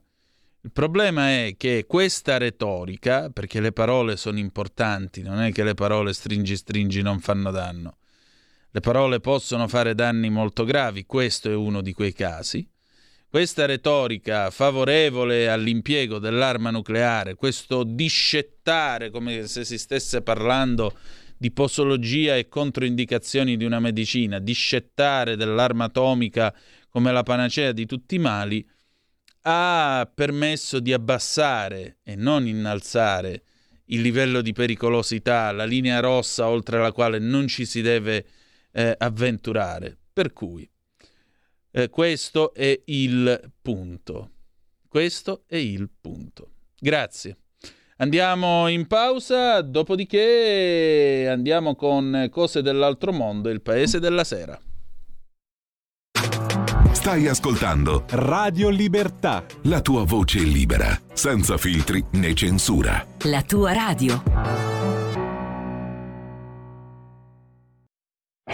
Polenta di rock Ogni domenica dalle 21 la musica rock con il mic e il Pivi. Rock and roll col CH. E ricordas che pulente virtuosa convenios. Stai ascoltando Radio Libertà, la tua voce libera, senza filtri né censure, la tua radio. Cose dell'altro mondo, la rassegna stampa estera di Zoom. E allora andiamo a vedere che cosa c'è stasera, che cosa succede questa sera nel mondo. Cominciamo dalla BBC. Eh, la BBC che apre con eh, gli arresti che sono stati effettuati contro i presunti attentatori sul ponte appunto di Kerch. Andiamo a vedere che cosa dicono Uh, che cosa dicono i nostri amici della BBC? La Russia dichiara di aver eh, incarcerato otto persone a seguito dell'esplosione di sabato su un ponte molto importante che collega la Russia alla Crimea. Uh, il, il, servizio di sicurezza FSB della Russia dichiara che cinque di quelli che sono stati incarcerati sono russi, mentre gli altri sono ucraini ed armeni eh, si afferma che Kiev eh, fosse dietro l'attentato, ma una fonte ufficiale ucraina ha descritto l'in- l'indagine dei russi come una cosa senza senso.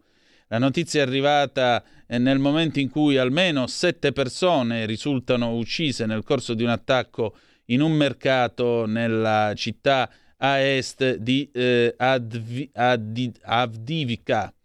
Eh, il comandante della regione del Donetsk, Pavlo Kirilenko, dichiara che l'attacco nella cittadina controllata dagli ucraini ha avuto luogo in un momento eh, di grande ressa, aggiungendo anche che almeno altre otto persone sono state ferite. Ha anche sottolineato e ha invitato tutti i residenti della regione, che è in parte occupata dai russi, a evacuarla. Da un'altra parte, tre persone, inclusa una bambina di sei anni, sono state seriamente ferite dal bombardamento a Nikopol, nella regione del Dnipropetrovsk. Eh, questo viene dichiarato da un portavoce eh, della presidenza ucraina. Il ministro per l'emergenza dell'Ucraina ha anche riportato che alcuni missili S-300 sono caduti in Zaporizia e attorno a Zaporizia uno ha distrutto un edificio civile in una periferia. Pare che una famiglia sia stata estratta dalle macerie.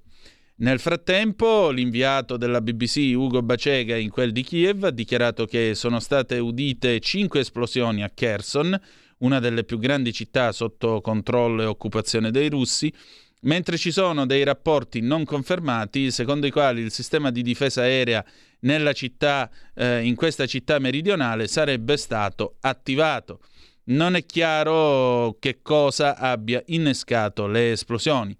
L'esercito ucraino dichiara che le truppe stanno continuando la loro avanzata nella regione catturando altri cinque paesi. Andiamo a vedere l'NPR invece, la radio eh, americana, la radio americana, una notizia un po' più leggera, gli egiziani chiedono la restituzione della stella di Rosetta ed altri manufatti antichi, migliaia di egiziani stanno chiedendo il rimpatrio della pietra di Rosetta, della stella di Rosetta dal British Museum eh, di nuovo nel suo paese d'origine. Questo artefatto che ha aiutato gli scienziati a decodificare i geroglifici egiziani quasi 200 anni fa è stato in mani inglesi sin dal tempo in cui gli è stato dato da eh, Napoleone insieme ad altri 16, mh, 16 reperti come parte del Trattato di Alexandria nel 1801. Uh, l'ultima campagna per richiedere tali, uh, tali, uh, tali, manufatti antichi ha raccolto qualcosa come 2500 firme in una petizione online che è stata lanciata da un gruppo di importanti archeologi. Insieme questi archeologi chiedono al primo ministro egiziano Mostafa Mabouli di lavorare attraverso gli strumenti diplomatici e legali per riavere indietro questi reperti.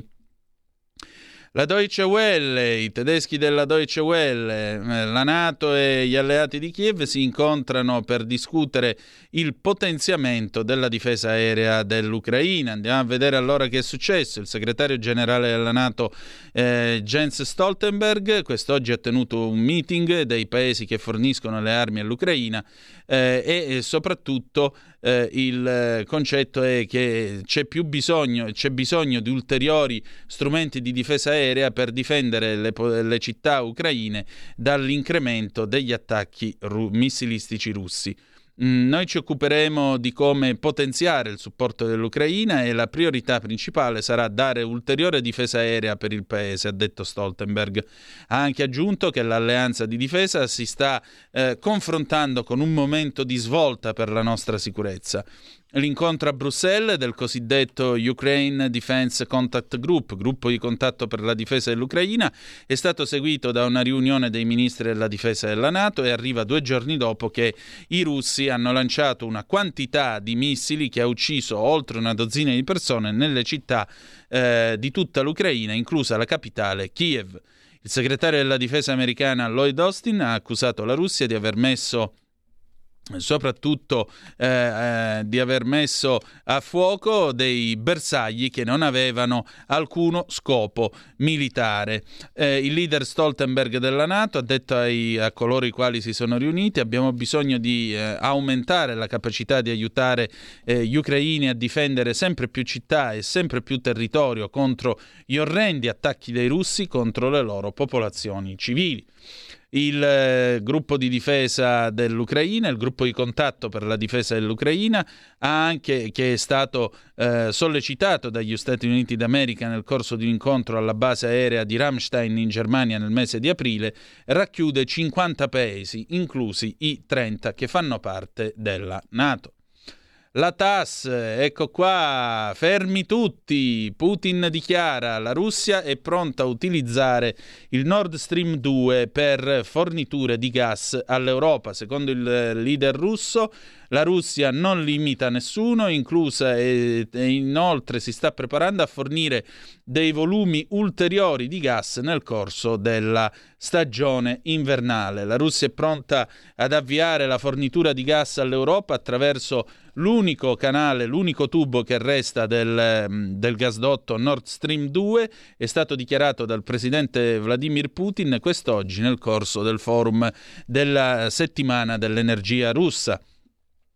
Quella capacità di quest'ultimo tubo è di 27,5 miliardi di metri cubici all'anno, eh, circa l'8% delle importazioni totali di gas in Europa. La Russia è pronta a avviare tali forniture, adesso la palla è nel campo dell'Unione Europea. Eh, noi non limitiamo nessuno, inoltre eh, siamo pronti a eh, fornire volumi extra di gas nel corso della stagione invernale. La Russia non è stata, eh, non è stata messa a partecipare alle indagini sugli incidenti che sono capitati ai gasdotti, ha detto Putin, mi dispiace dire che non ci è stato permesso di stare di ehm, eh, diciamo non ci è stato permesso di analizzare il eh, tubo che è rimasto, ma eh, al momento la pressione viene mantenuta al suo interno. La pressione viene mantenuta e questo significa che è in condizioni operative e questo risulta a tutta prova, ha detto il presidente russo. Andiamo a vedere invece eh, i nostri amici di Xinhua, la, eh, la nostra eh, l'agenzia stampa cinese, in particolare la Cina è più concentrata adesso sulla politica interna perché eh, sta per cominciare il ventesimo congresso nazionale del Partito Comunista Cinese e quindi per il momento alla Cina interessa guardarsi un po' gli affari di politica interna. Andiamo a vedere allora che cosa sta succedendo. C'è uno Xi Jinping eh, in grande spolvero. Il eh, diciannovesimo comitato centrale del Partito Comunista della Cina ha concluso la sua settima sessione plenaria a Pechino quest'oggi con un comunicato stampa. Xi Jinping, segretario generale del Comitato Centrale del Partito Comunista Cinese, ha tenuto un discorso importante in questa sessione di quattro giorni che è stata presieduta dal, bureau, dal Politburo del PCC. Si è deciso che il ventesimo congresso nazionale del Partito Comunista Cinese aprirà il 16 di ottobre a Pechino e in particolare eh, Xi ha presentato un eh, rapporto di lavoro al eh, plenum perché la sessione plenaria ha anche discusso e adottato un rapporto a proposito eh, del ventesimo che sarà presentato al ventesimo congresso nazionale, un rapporto di lavoro eh, della Commissione centrale per l'ispezione della disciplina che sarà presentato anche qui al congresso e poi un emendamento, un emendamento alla Costituzione del Partito Comunista cinese. Questi tre documenti saranno mh, trasmessi e ovviamente e presentati nel corso del nuovo congresso perché siano esaminati oggetto di deliberazione. Xi ha anche eh, fatto una serie di eh, spiegazioni a proposito della bozza di rapporto che sarà presentata mh, in questo congresso, mentre Wang Uning ha fatto delle spiegazioni a proposito, ha tenuto delle spiegazioni in merito alla bozza di emendamento alla Costituzione della Cina. Sostanzialmente questa bozza di emendamento serve a prorogare il potere personale di Xi, che a questo punto supererebbe addirittura Mao per quanto riguarda il suo ruolo e il suo peso nella storia eh, politica del eh, paese. Un'ultima notiziola che arriva da Ginoa, la Romania e la Georgia hanno firmato una partnership eh, strategica. Che cosa faranno? Ci sarà la costruzione di un elettrodotto nel corridoio del, dell'energia elettrica verde tra Romania, Georgia e Azerbaijan che collegherà il Mar Caspio al Mar Nero e all'Unione Europea. In particolare eh, si conferma la cooperazione Romania-Georgia sul corridoio merci Mar Nero-Mar Caspio, così come anche una linea regolare di traghetti sul Mar Nero. Questo non solo collegherà i due paesi, ma migliorerà anche la connessione tra la Georgia e l'Unione Europea. Questa è una cosa anche molto importante perché noi nell'Azerbaigian, ve lo ricorderete, siamo andati a chiedere e cercare gas ed energia, per cui questo è un accordo che potrebbe ricadere, sia pure in modo indiretto, a nostro beneficio. Adesso il Paese della Sera. Il Paese della Sera, la rassegna stampa italiana di Zoom. L'ANSA, signore e signori, governo, si tratta su, su, Senato e ministri. Giorgetti, c'è ancora tempo. Il puzzle delle presidenze. La russa sarebbe in pol per il Senato, Molinari alla Camera. Consiglio federale della Lega, nessun veto. Durigon, su Palazzo Madame e Viminale si tratta ancora. Salta il vertice di maggioranza, ma c'è ancora stasera, dice il vice segretario del Carroccio. Meloni lascia Villa Grande dopo l'incontro di un'ora e mezza con Berlusconi. Il leader di Forza Italia, eccomi di nuovo al Senato. Tra l'altro si è presentato senza cravatta, cosa che eh, veramente il regolamento del Senato non consente. I senatori devono entrare sempre in cravatta. Il PD annuncia domani votiamo scheda bianca. Ricatto di Putin, non forniremo energia a chi mette il price cap. Gazprom, non ci sono garanzie che l'Europa sopravviva all'inverno. Berlino, Mosca è inaffidabile. La presidenza dell'UE verso una soluzione comune sui prezzi dell'energia. La proposta la prossima settimana. Il ministro Cingolani, serve solidarietà. Cremlino, Zelensky non parla con Putin, mai dire mai. Cingolani, sul gas il paese in sicurezza, l'inverno sarà tranquillo. Notizia di calcio, in campo Napoli-Ajax 2-0, gol di Lozano e Raspadori. Spalletti, non dobbiamo fare calcoli. Si gioca anche Atletico Madrid, Club Bruges. Come si eleggono i presidenti di Camera e Senato? Uno dei primi appuntamenti della nuova legislatura. Cremlino, Zelensky non parla con Putin, mai dire mai. Terremoto dell'Aquila, colpa anche delle vittime. La sentenza shock, colpa delle vittime non essere uscite di casa dopo le scosse precedenti. È un passaggio della sentenza del Tribunale dell'Aquila riferita al crollo di uno stabile nel centro del capoluogo abruzzese nel sisma del 6 aprile 2009 in cui morirono 24 persone sulle 309 complessive. Il sindaco di Norcia, quando arriva il terremoto, prevale la paura. Caro Bollette, Sala, strade illuminate un'ora di meno. Milano, settimana corta dei dipendenti al comune, venerdì tutti a casa. Previsto un taglio del funzionamento degli impianti di climatizzazione in alcuni edifici e delle pompe di acqua di falda. ISS, Stazione Spaziale Internazionale, Astro Samantha passa il comando, grazie Italia. L'astronauta Samantha Cristoforetti ha passato il comando della Stazione Spaziale Internazionale ISS al collega Sergei Prokopiev dell'Agenzia Spaziale Russa Roscosmos.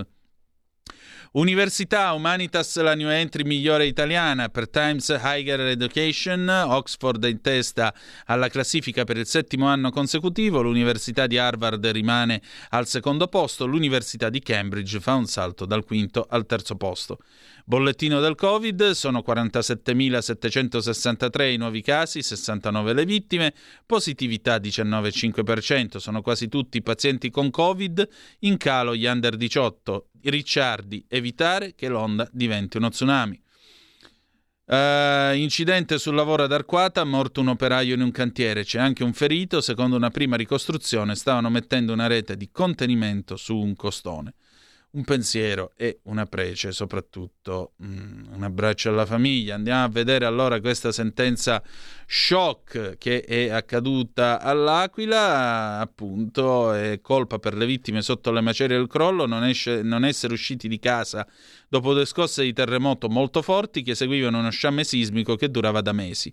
È un passaggio della sentenza in sede civile del Tribunale dell'Aquila, riferita al crollo di uno stabile in centro al capoluogo abruzzese nel sisma del 6 aprile 2009, in cui morirono 24 persone sulle 309 complessive. Andiamo a vedere l'Aggi, ecco qua l'Aggi, signore e signori. Putin, niente gas ai paesi col price cap. Gazprom non è scontato che la UE superi l'inverno. Il CEO del colosso russo, Alexei Miller, Intere città possono restare al freddo in poco tempo. Il capo del Cremlino su Nord Stream, la crisi delle forniture dipende dall'Occidente, non da noi, la palla è nel campo dell'UE. Questo è quello che infatti abbiamo detto prima leggendo il dispaccio della TAS. Von der Leyen, il summit di Samarkand è stato un fiasco per Putin. Ancora Samantha Cristoforetti, che ha ceduto il comando della Stazione Spaziale Internazionale. Per la Nato la difesa aerea dell'Ucraina è la priorità assoluta, il segretario generale Stoltenberg, il tema è oggi in discussione. Il Cremlino, l'Occidente condannerà anche i crimini di Kiev. Meloni, il nostro sarà il governo più politico di sempre, priorità al caro bollette, la leader di Fratelli d'Italia, procedere spediti partendo dalle urgenze dell'Italia come energia e legge di bilancio, una sfida di cui sentiamo la responsabilità. Ancora eh, i servizi segreti russi, ve l'abbiamo letto prima dalla BBC, per Mosca, dietro l'attentato al ponte della Crimea ci sono gli 007 di Kiev. Eccomi di nuovo il tweet di Berlusconi sul ritorno al Senato. Stupri e satanismo su una ragazza in affido, l'inchiesta shock della Procura di Milano. Arrivata quasi maggiorenne nella famiglia, la giovane sarebbe stata schiavizzata e costretta a riti inquietanti, accuse da verificare, ma c'è un punto fermo, la madre di un ragazzo avuto dal padre affidatario. Draghi al G7, l'obiettivo è una pace che sia giusta, voluta da Kiev, discorso di Giuseppe Conte agli eletti del Movimento 5 Stelle, per il leader pentastellato il mandato degli elettori è chiaro anche nella richiesta di difendere tutte le buone misure introdotte quando eravamo al governo, a partire dal reddito di cittadinanza, super bonus, legge anticorruzione. Senato e duello tra eh, la russa e Calderoli, poi Mattarella sprona l'UE sull'energia, ma l'Italia rispetti il PNRR, l'aggressione sciagurata e inaccettabile della Russia all'Ucraina, ha come bersaglio l'Europa. E infine l'ADN Kronos, eccolo qua, ancora una volta eh, Putin in apertura questa sera, eccolo qui.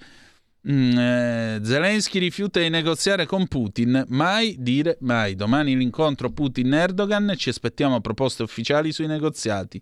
Gazprom, non ci sono garanzie che l'Europa superi l'inverno. Governo Meloni, vertice da Berlusconi, occupiamoci di questo che forse ci interessa di più. Covid, oggi Italia 47.763 contagi, 69 morti, il bollettino di oggi. Noemi Bocchi in tribunale a Roma, udienza a porte chiuse. Posso aggiungere chi se ne frega. Ita Fonti via le deleghe operative ad Altavilla, guerra russo-ucraina e piace in piazza come si muovono i partiti. Juve crisi bianconera, Agnelli Allegri il flop senza fine. Andiamo a vedere allora che cosa scrive l'ADN Kronos a proposito del vertice. Uh, Giorgia Meloni e Ignazio La Russa hanno lasciato Villa Grande, residenza romana di Silvio Berlusconi, dove è andato in scena il vertice di centrodestra sul nuovo governo. L'incontro è durato circa un'ora e mezza. Sono ottimista, mi pare che le cose vadano bene. Lavoriamo, lavoriamo, saremo pronti. Le parole della leader di Fratelli d'Italia è mattinata all'arrivo a Montecitorio. Penso che non possiamo perdere tempo, la situazione dell'Italia non è facile Intanto si è tenuto il Consiglio federale della Lega. Il partito di Matteo Salvini non vede l'ora di cominciare a occuparsi dei dossier di governo. Il segretario ha spiegato che se verrà chiesta alla Lega di occuparsi di temi fondamentali come economia, sicurezza, opere pubbliche e autonomia, sappiamo come farlo e con chi farlo. Per Salvini sarà un onore, si legge in una nota. Dal Consiglio della Lega nessun veto, preclusione, impuntatura. C'è massima disponibilità, sottolineano le fonti del Carroccio, a confrontarsi e assumersi tutte le responsabilità richieste da un momento così difficile del Paese. Sto andando, ehi, pubblicità non ci serviva adesso, sto andando dalla fidanzata, ha risposto Salvini ai cronisti a Montecitorio che gli chiedevano se fosse diretto a Villa Grande. Possiamo chiudere questa, eh, questo spazio, questa rassegna di eh, questa sera. Come vedete, insomma, in questo nostro vasto mondo procediamo con eh, le nostre eh, cose. Naturalmente e naturalmente procediamo facendo il nostro, eh, il nostro mestiere.